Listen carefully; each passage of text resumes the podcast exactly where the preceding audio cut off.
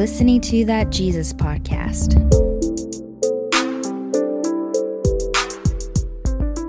What up, Drew? Hey Titus, this you're actually supposed to say you're listening to that Jesus podcast or something. If if someone comes onto this podcast experience not knowing what they're listening to, then they have other problems. I feel like. Also, yeah, I kind of- also, we have Brenna saying you're listening to that Jesus podcast right before the beat drops. So I feel like you know they only need one uh, explanation of, of what they're entering into. Okay, well that sounds good. How's your day going? Um, not great. Uh, so I'm back to mowing, and it just rains incessantly in Virginia these days. Maybe climate change or something like that. And so I was in this backyard, this gated backyard, looking at a, a small swamp in one area of the yard and thinking to myself, self, you should probably not go into that area. And so I was uh, nicely mowing the bank beside the area. And you know how gravity works when you have a heavy mower? Um, I yep. kind of slid into said marsh and so that wasn't great. So I pulled my truck around. It's four wheel drive. I was like, yeah, I can I can get this thing pulled out. So and then I got my truck stuck. so uh. that's when I called my friend Julian Beachy, if you're listening, which you're not, and he came with his massive dually truck and uh, did some kind of uh, magic where he pulled a strap around a tree and it was a whole thing. So Thank you, Julian. Yes. We literally had a similar thing like that. we had, I think it was literally a train of like three or four pickup trucks um, trying to pull a trailer full of shingles from our backyard right after it had rained. And we had to get the trailer out of there and get it dumped. And one by one, the trucks got stuck, got to the point where my brother brought his his loader truck over from the lumber yard where he worked at the time and tried to help kind of winch us out. But there are ruts in our yard that um, you, as a professional lawnmower, would weep over. But we continue on. As a professional lawnmower, my yard actually is is terrible. So um, we just moved into our house and just haven't quite done all the good Mennonite property development yet. But we're we're working on it. We actually live right across the road from a Mennonite church uh, Gospel Light Mennonite Church. So I always think of it as they drive past that they're probably judging us. Um, so that that adds some motivation to get those nice, you know, mulch flower beds out front and all of that that good stuff. It's the, important. The lawn is white unto harvest. yes. So I was thinking about our um, podcast today. We're not having any guests. It's just me and my echoey co-host. Um, we wanted to take a little time to pick up some loose threads or loose ends from some episodes we've done. Uh, the episode with Dr. Finney Kuruvilla about vaccinations. And we might, if we're feeling really brave, touch on the the lovely pair of episodes we did on Calvinism, right? Yeah, absolutely. We got some pushback for that one, not very surprisingly. Our dear friend Blanky Dave apparently came across uh, a little too strongly for some people. So we might get into that a little bit, but I, uh, we we do want to dive into the the vaccine episode a little bit. I think most people who listen to it resonated with what Dr. Kuruvilla had to say about the efficacy and safety of the COVID vaccines, but there was some pushback on what he had to say about the fetal cell lines used in their development. So you've actually looked into this a little more, and so you want to take it away and, and explain maybe what Finney got right and what he got wrong, since you're qualified to oh, yeah, contradict sure. someone with like ten PhDs or whatever he has. Yes, yes, me with my lowly piece of paper I got from a college in in Thailand comes comes at the the good doctor himself. No, I'm not going to do that. I, I really think the bottom line, Titus, is that this is such a complex issue when you get to the margin that it's really hard to state things.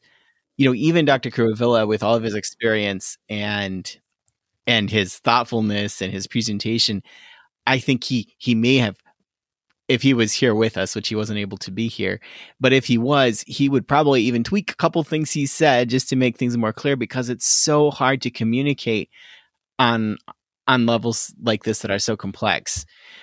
So yeah, I think the um I think the one thing that was confusing and that we got some pause or some I think helpful constructive pushback on was in relation to fetal cells and um, cell lines and vaccines. yeah. One thing one thing that I think I can confirm as far as I understand is that they don't even the Johnson and Johnson vaccine, which if you follow the news, that's a little more uh suspicious that people are a little sus about that one as my seventh graders would say it's kind of sus that johnson and johnson um one even apart from the the problems they're seeing with it now, that's the only one I think that was made not so so Dr. Kuruvilla said that the Johnson and Johnson was made with fetal cells. Mm-hmm. It depends on how you mean with. According to an official statement I found from the people who made the vaccines at Johnson and Johnson, it was developed and it's manufactured with fetal cell lines, but there aren't any fetal cells inside the vaccination. You're not being injected with with baby parts. So where did they it's, come into the picture then? Well, and this is where I immediately fall flat on my face. Speaking of things I know nothing about, um, apparently they're. It's not that they're grown because it's not so much that they're grown, but they're the process to manufacture the vaccine includes fetal cells that were developed in the 80s, I believe, late 70s, fetal cell early lines. 80s. Fetal cell lines, yeah. Mm-hmm. And, and so that's that's kind of the bottom line is that is that even even saying that it was made with fetal cells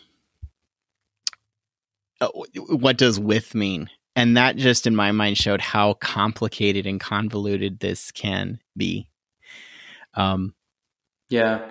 I think the big concern, the big ethical concern is that supposedly vaccines rely on ongoing abortions. And I think people are probably referring to other vaccines, not the COVID vaccines. Do you know of any other vaccines that actually rely on ongoing abortions, or is that completely a myth?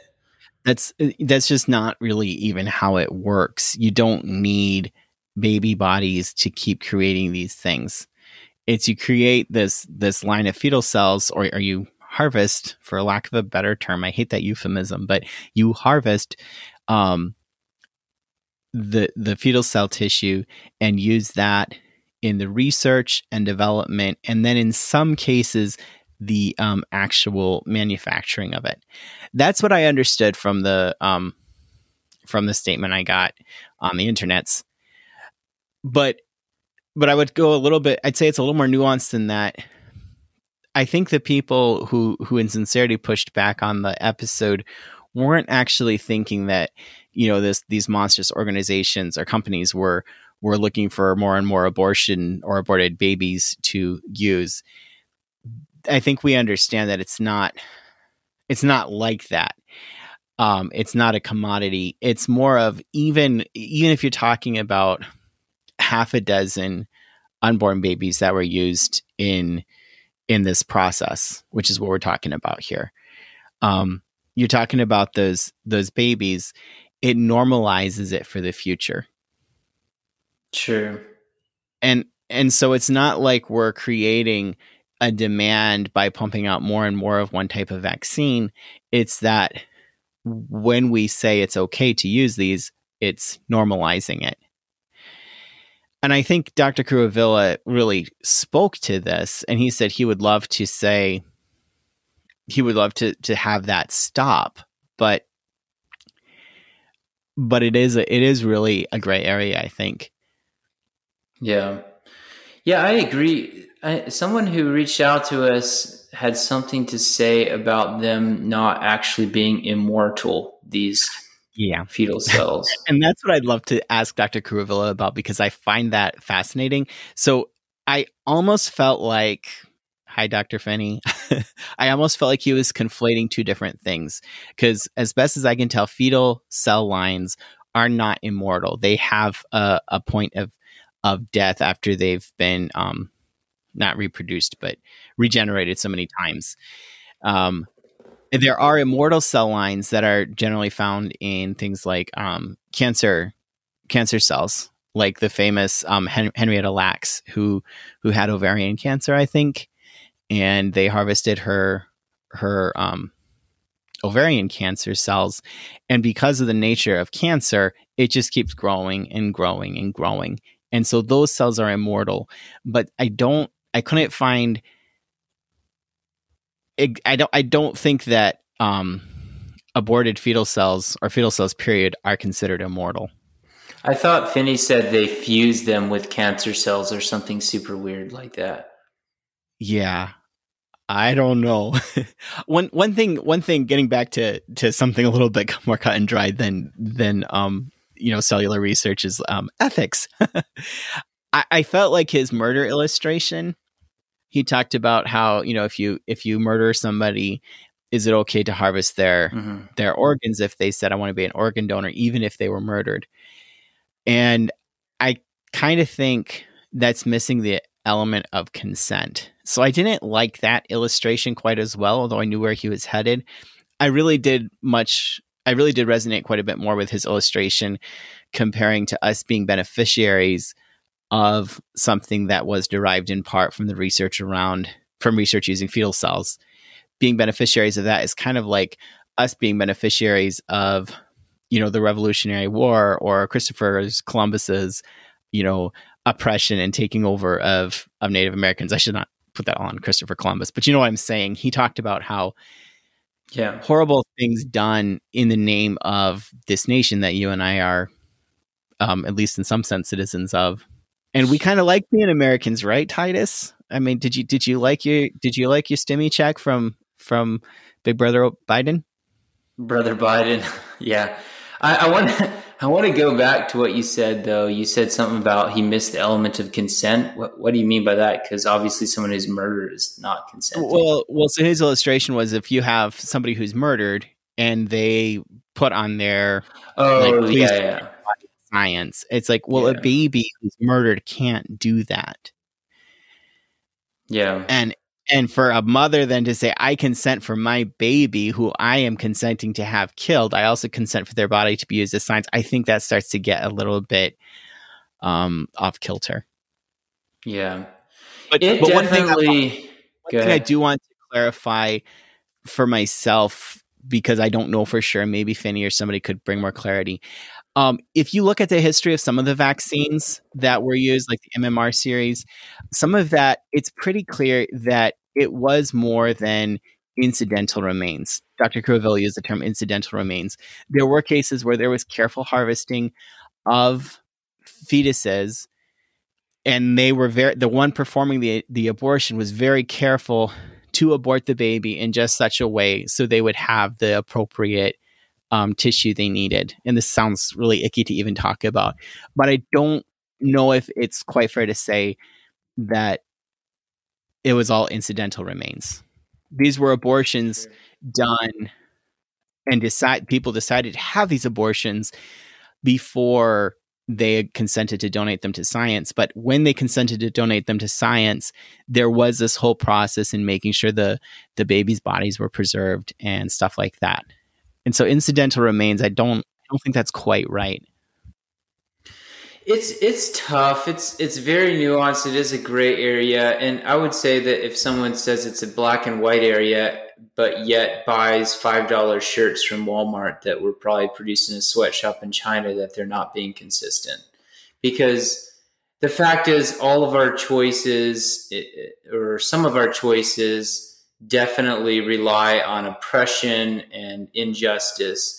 And it's almost impossible to get away from that in the modern world. And i mean th- this and it's so overwhelming it's actually paralyzing at times. I've thought about you know brenda and i like what we can do like I mean, we don't even recycle. So like, we, we could start there i guess or you know buying used clothing or fair trade clothing or trying to eat more um, you know meat that is is you know harvested, not harvested, grown in an ethical way. Um, the animals are raised ethically. I, I thought about like how can where can we even start? And it's there's so much that we do that probably relies on injustice that it's paralyzing and I do nothing. I just keep spraying Roundup and destroying the earth, you know. um, but that's not a good way to look at it either. So I, I, keep thinking, man, what are just a few steps we can take to try to stop continuing oppression and injustice by the everyday choices we make? And I, I see this this vaccine discussion as kind of falling into the same vein as like if if you're going to be black and white on this, then at least be consistent. And I think Finney is pretty consistent. I mean, he's a he's a mostly a vegan and, and tries to you know his his investing company is.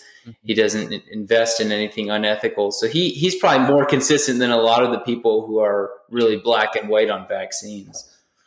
Yeah, I I did want to highlight and underline and emphasize his what kind of what he started out with and sort of the baseline of there are actual facts, despite a little bit of murkiness around like the nature of the fetal cell research and their role in the manufacture of the vaccines and stuff.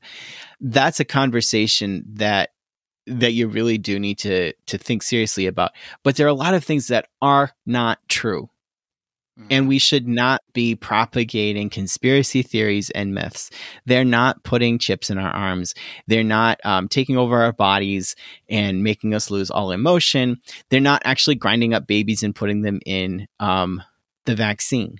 And it's important for those of us who love truth to put that out, to put facts out, rather than getting this gray area of, well, hmm, that sounds interesting. It could be true. Maybe there's a kernel of truth to it because that undercuts if, if they can't trust us about something as quote unquote basic or you know verifiable as science are they going to trust us when we say jesus rose from the dead yeah exactly like we're making truth claims that seem outlandish when we talk about the resurrection for example and, and when we're clearly not following the truth on other issues like vaccines. It, it, undercuts our witness, but it also we're also contributing to the the ongoing pandemic by not getting America to herd immunity. So we're we're spreading lies, and we're also bringing about suffering in the world. And and truth and an alleviation of suffering are core to Christianity. So we're actually working against the core of the gospel um, when when we do this. And that's not to say that everyone who doesn't get the vaccine is like sinning. I don't think that's true, but mm-hmm. I, I, do think there's a right and a wrong answer to this question. Um, and it, it, does affect our witness. It does affect the world we live in much more than mm-hmm. just like the flu vaccine, for example. Um, and that's yeah, why we're doing talking about it. Yeah, just one more one more thought. This was a, a couple months ago before the vaccine actually came out, and it was about to. And I heard a it was a kind of a talk show podcast thing, and the guy who was on it, I'm pretty sure is a secular intellectual guy. I, am sure you probably know his name. I, I can't pull it up though. Anyhow, he said, "Hey, from from an individual basis, if you're looking at vaccines logically, rationally, it makes the most logical sense for you to not get any vaccines or not to get the COVID vaccine anyhow. Like that would be the rational choice. If you're if you're in your 30s or 40s, you don't have any, you know, other comorbidities, it makes sense not to get the vaccine because you're probably not going to suffer. Mm-hmm. It's it's the tragedy of the commons problem, right? But he said that doesn't mean you shouldn't get vaccines. It means that you need to take seriously your responsibility to community. And this guy was saying it as, as a secularist that there's I, I feel like maybe we're overplaying it a little bit here. but but there's something there's something very fundamentally love thy neighbor ish about saying I'm going to go get the vaccine to protect the 70 year olds. Yeah. All right, everyone, go get your shots. We've we've concluded this. Let's tie tie a bow on this. Yeah. I would be curious. Like, I wonder, Drew, do you think we have any listeners who are just like anti-vaxxers? Probably oh, yeah. have. I'm, I'm sure we have a lot of listeners who I know some we'll of them. oh wow, we probably have listeners who are definitely not going to get it. In fact, I would say a, a large chunk of our listeners are listening to this saying, you know, I'm, I'm still not going to get it. But like, I'm uh, much more hardcore anti-vaxxers, I don't know. Uh, I, I know some of them personally, and they're good friends and people that love Jesus too. But I I will say my concern is not so much that you get the vaccine in your arm, although I think that's really awesome if you do. My concern is that we love truth, hold to truth, and reject nonsense, conspiracy theories. There Amen.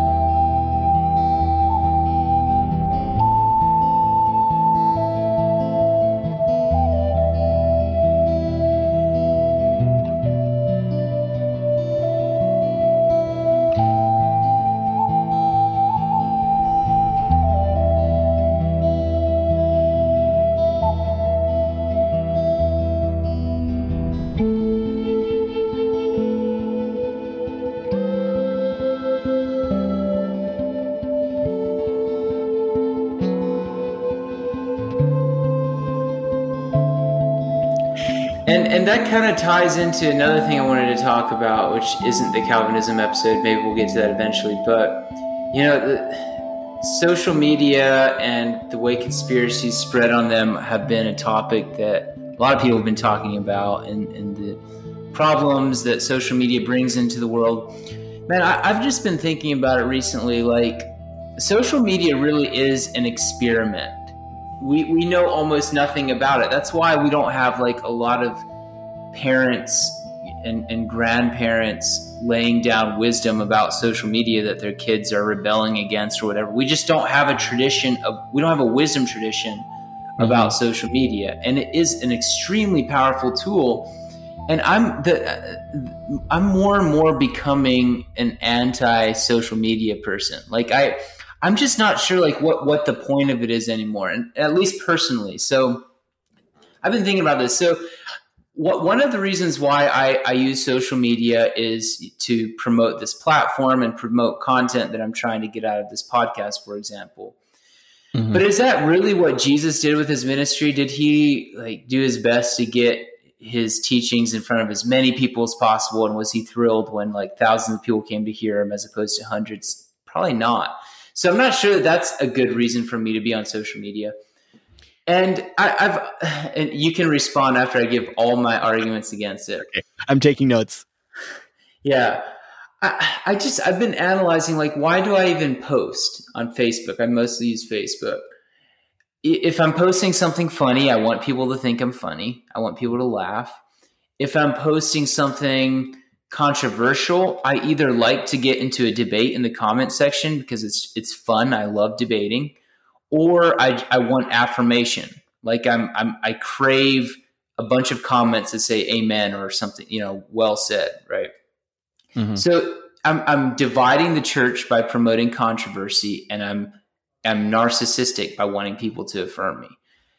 Other than that, like I I don't know what I use social media for. Like I, I've actually I met you on social media, so I guess there's that. I know there have been good things that have come from it, but does the good really outweigh the bad? And we were both part of this uh, meme community, Dank Kingdom Christian Memes, that we recently both left, and that was a that was a really interesting experience for me because it it was this online tribe where we all got each other. We we thought we were you know right on some very important issues, social issues, political issues, theological issues, even though we disagreed on some issues. And we would like gang up on ideological opponents in different threads online and try to own them. And it was a bonding experience where I, I loved it.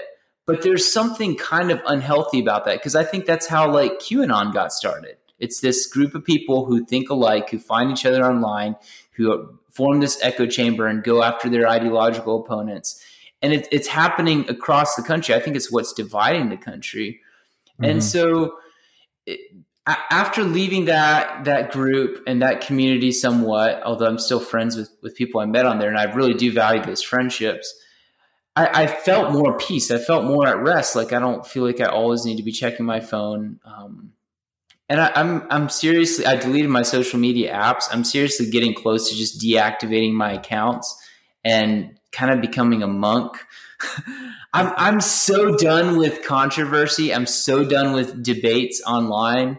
I'm done with politics. I don't know. Maybe I'm just burned out and I'll get back into it later. But I, at least for my spiritual health, it just has not been beneficial. Mm-hmm. So there you go. Yeah. I think for me, I part my journey has a lot to do with recognizing that there's a mismatch when I debate somebody or argue with somebody. I've loved arguing and debating theology since my I mean since before I was a teenager. I was quite precocious. Um and these days part of the reason I stepped away from some of my engagement on Facebook and social media is because the things that I'm arguing about are more often than not things that actually make a difference in people's lives. Like it's all fun and games to talk about, you know, to have a debate about like women's roles in church. Like so much fun for guys to argue about whether women should be allowed to to share a testimony or whether they can preach or lead a Bible study or whatever. Just just fun conversations for guys to talk about, right? Until you actually get to know women who are oppressed and find that they're they actually believe that their relationship with God has to be mediated through a man. And then it's not fun anymore to have a debate because it actually makes a difference in somebody's life. When, for example, you and I would kind of disagree on young earth creationism, right? I would tend to be a little bit more take take the um book of Genesis Bible. And you would tend to be um, this is a beautiful picture. Why do you have to be so wooden in your interpretation, Mr. Latin? And we can have a fun conversation about that until somebody comes in and they actually believe that unless you subscribe to a Ken Ham, Kent Hovind interpretation of Genesis 1 through 3, then you're going to hell. And then it's not fun to argue about anymore. And so that mismatch really makes it hard for me to not to, to not get inappropriately emotionally engaged. There are so many scriptures about controversy and stirring up dissension and division in the church that I do not think we take seriously enough. I enjoy debate, and I'm, I do not think that theological debate is always Dude, unhelpful or unhealthy. That's what you did. yeah, I know but I've I've gotten away from that podcast for a reason. I think there's a place for it, but th- there are so many passages about stirring up division and how that is that is a sin, a very serious sin, and needs to be taken very seriously. That I, I just don't think that we understand that. Like a, a lot. A lot of the way I used to interact on social media and a lot, the way a lot of my friends interact, I, I just wonder like how how do we slash they even mm-hmm. apply those verses? What do those verses mean if yeah. if not what we're doing on social media when we're constantly getting into these fights? Like I, I don't I don't know what else those verses could be applied to if it isn't applied to that.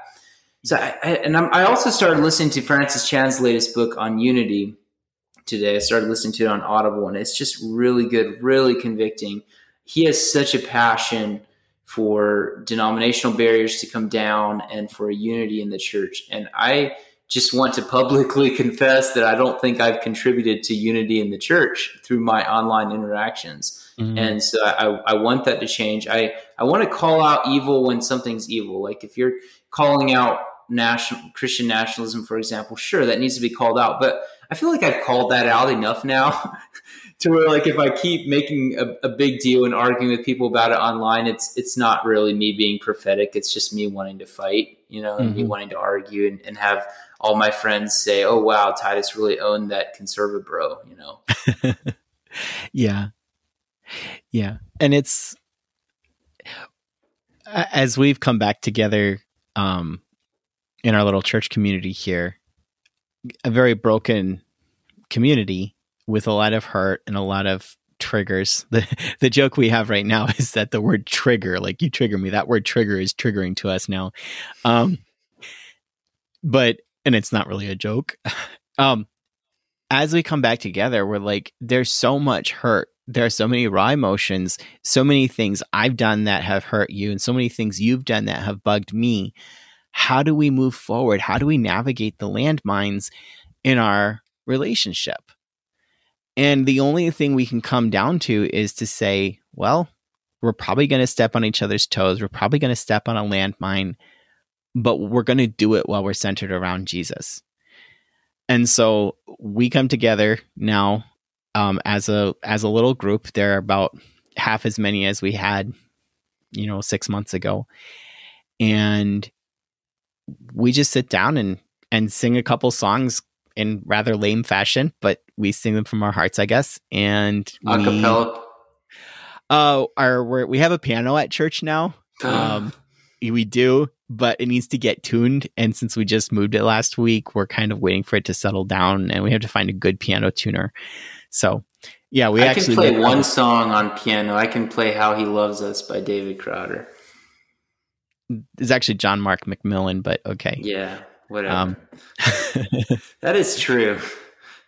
Anyway, I always hate that when somebody's like, "Oh yeah, this guy has this great song," and I'm like, "No, he just sang it, and maybe he did an okay job singing it, the, but the true brilliance is the guy who wrote it." Anyhow, um, but yeah, our the only thing we have to hang on to as a little group is we don't know what else to do except love Jesus and love each other despite the uh, CRAP around us.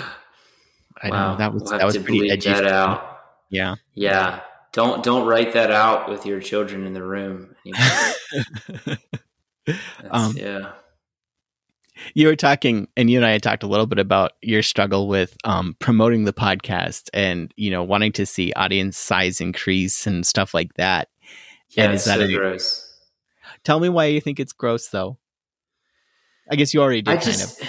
Yeah, I don't, I don't see Jesus doing that. Like Jesus purposely tried to to get people to to not follow him. It seemed like you know he, whenever crowds gathered, he would lay down some of his harshest teachings. He only had twelve, well, twelve close followers when he ascended, and, and 120 more loose followers.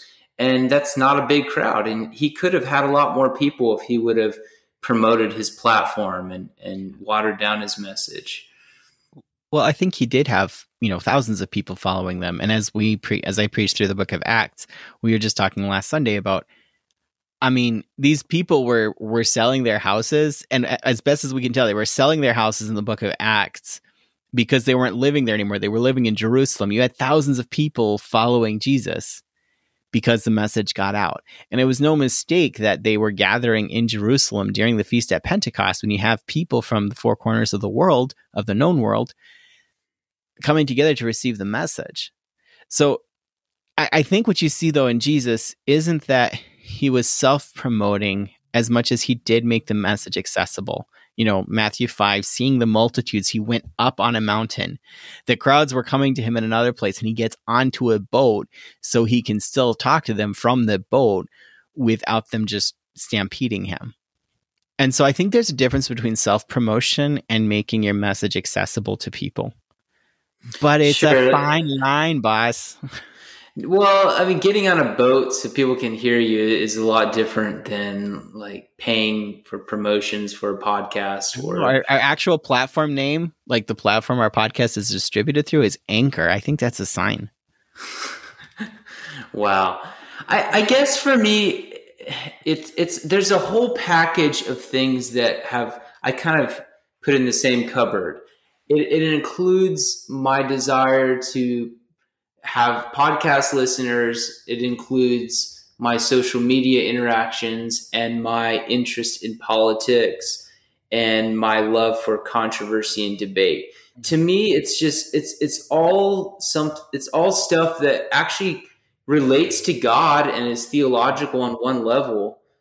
I, I'm I'm not tempted by like having a big truck and a, a nice house, and that, I don't care about any of that. I, Mhm. I'm, I'm interested in ideological discussions and theology, but but all those things that I just described, even though they are related to the kingdom in some loose way, Mm-hmm. they always just give me like a bad aftertaste to where I'm like, I, I really don't think that this stuff is what Jesus wants me to do. And then there's other things that even though they're harder, they give me more joy. And that's when I come back to a, a more simple life. So this value of simplicity is something I've been thinking a lot about, and especially reading John Mark Comer, some of his books, and um, just the example of like the monastic movements and these guys who would just be alone seeking God, like just for mm-hmm. huge amounts of time, and would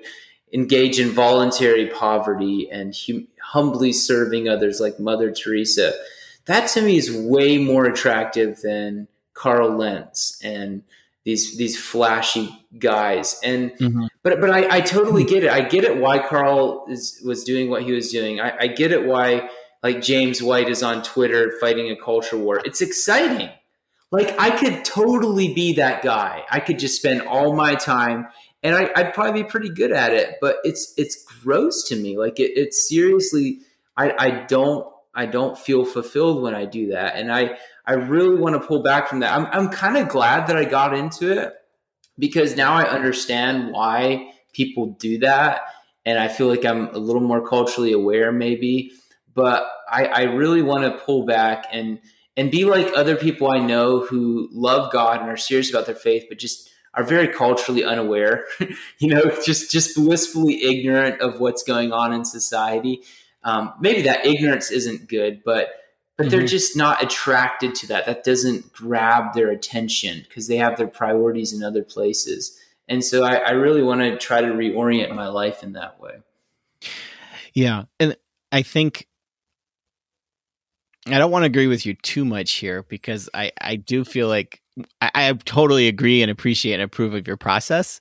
But if this is where you land, I think you're missing a bit of the picture. On the other hand, I think one piece that you're saying that that makes a lot of sense to me is this idea of I don't need to be fighting battles that aren't in front of me.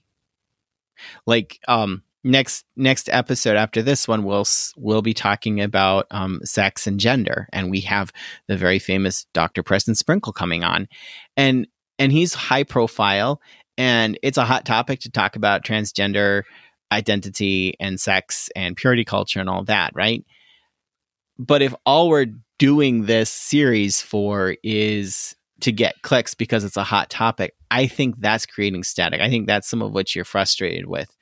If, on the other hand, like myself, um, you actually deal with people who struggle with gender dysphoria or who embrace a transgender identity altogether, then it's real. And you actually want some wisdom brought into that. You know what I mean? Yeah. And that's why, like, uh, not to pick on the good Dr. James White, but do you really think Dr. James White actually knows personally anybody who is transgender or who identifies as gay? I don't Let's think that's talk about James White. I've been having a good evening. yeah, I just think that there's a need to fight the battles that are present and that are real rather than, you know, boxing shadows. Yeah, and and the fact that you're a pastor and I'm a 20 something aspiring missionary, radical, somewhat ascetic probably makes a difference here. yeah, and I having having been very um, drawn to the siren song of solitude over the years. Uh, a nice alliteration, Mr. Latin. See? Siren, siren song, song, of, solitude. Can we call this after show the Siren Song of Solitude? Dude, that is a, that is a sermon title. That is a book okay. title. Hey, we're not self-aggrandizing here, dude. Um, see, we can't even get to a conversation with me without me patting myself on the back. I'm the one who's messed up. Um, yeah, well, yeah, with, it. I, I've, I've been drawn to the the sweet seduction of silence. Oh gosh. Um, okay, okay. Jump the shark on that one. Anyhow, but there's ultimately if we're so focused only on our on how I feel about my relationship with Jesus and how I feel about how good I am as a Christian, like abiding in Christ or whatever, that that's selfish in the end. If it's about my emotions and my evaluating how I am with Jesus, there's a place for that. But if that's where it stops, it, it's just another form of narcissism. Mm-hmm. Everybody, everybody should go and read the very long short story by Leo Tolstoy called Father Sergius. I think you can even get it on like LibriVox or whatever and have somebody read it to you, Titus. But right. he has this really profound story of a monk who goes off by himself and he fights um he fights sexual temptation by cut uh, spoiler alert by cutting off his finger I thought you were going to say something else. it is there's a slight possibility that leo tolstoy used the finger as a stand-in for what jesus would have recommended but carrying on um Jesus did recommend cutting off your finger. your hand yeah Yeah. anyhow I thought you were. So, okay, go on. Never mind. yeah, go and read it because he really shows in this story the the limitations of like a an inward focused spirituality. I'll leave it yeah, at that. and I think that that's another danger. I I agree. So that that's a temptation for me to just obsess with how I am doing with my own spiritual disciplines. And when you do that, that defeats the purpose of the spiritual discipline, which is supposed to focus you on the glory of God. You know, so it is a catch 21, catch 22. What's that phrase and what does it even mean? Where does it come from, Drew? It comes from Joseph Heller's novel Catch Twenty Two. But what does what, And it what- means- It, it means you can't have something without not being able to have it.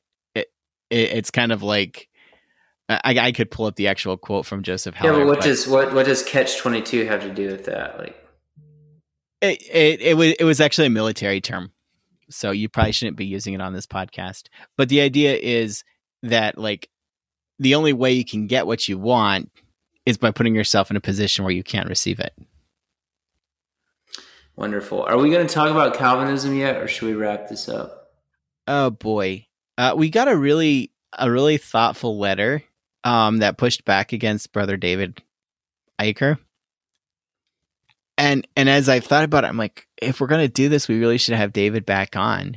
Um, but the, the David's basic such a great. He's such a sweetie. Go ahead. can't- I mean, he's a sweetie. He's not a sweetie toward the ideology of Calvinism, but he's genuinely a nice guy, even if he came across a little harsh. Yeah, I think I think this this listener's basic argument is that what what you heard from David Blanky Dave was that um, Calvinism makes God a moral monster, and the listener's argument or response to that is whether or not we think it makes God a moral mo- moral monster is not sufficient reason to reject it. Do you agree with that? Yeah, I agree with I agree like baseline with what he's saying. And I think if Blanky Dave was here, he would be like, "Well, yes, but it should be a red flag." Yes. And if- If uh, he um the the listener used the example of hell. And he's like, "I struggle with hell. I feel like hell makes God a moral monster. well, and there's well, something does. that- ECT does. There's something that makes me want to cry out and say, This is immoral and cruel of you to condemn someone to hell. Yet I submit my own personal feelings to what I believe is the revealed truth in Scripture about God's perfect judgment of mankind at the end of time. And he also talked about same sex unions. And so he says, I am I am arguing that for Dave to say that this contradiction shows the illogicality of Calvinism is faulty.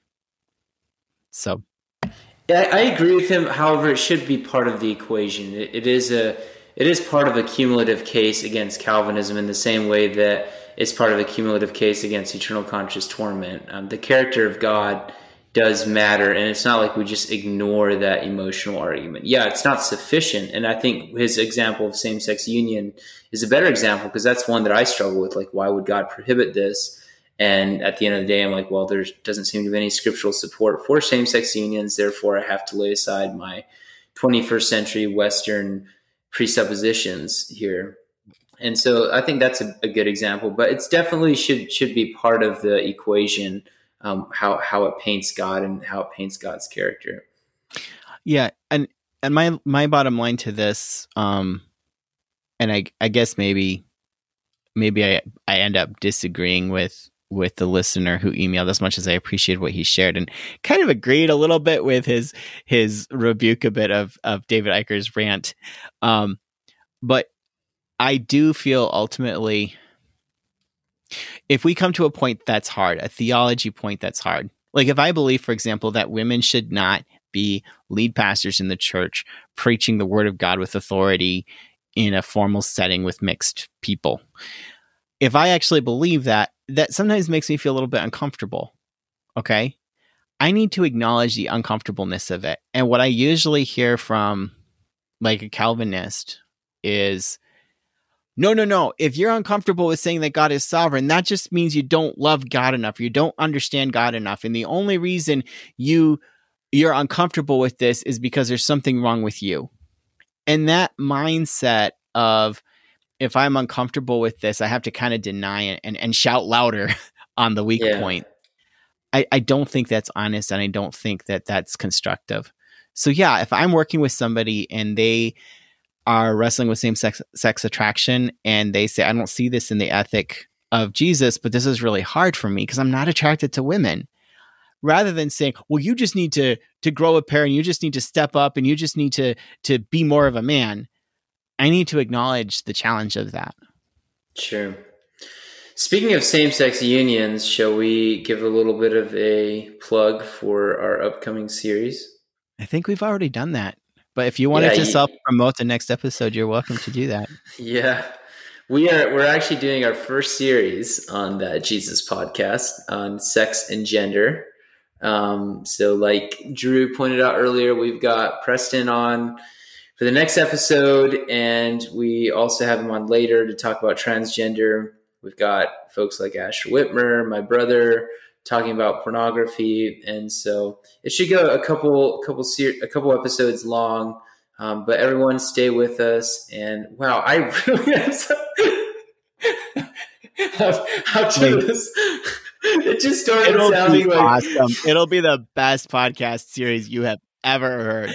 You will just have your mind blown. Come on, Titus, get with I it. was just I was just trying to do this in a way that didn't sound like self promotional, and it's probably been the most self promotional thing I've ever yes. done on this podcast. No, it sounded pretty lame to be honest, the way you said it all.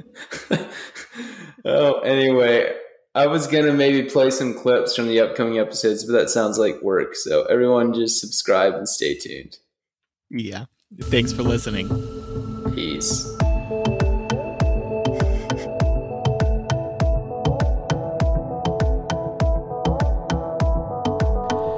That Jesus podcast is part of the Kingdom Outpost Podcast Network.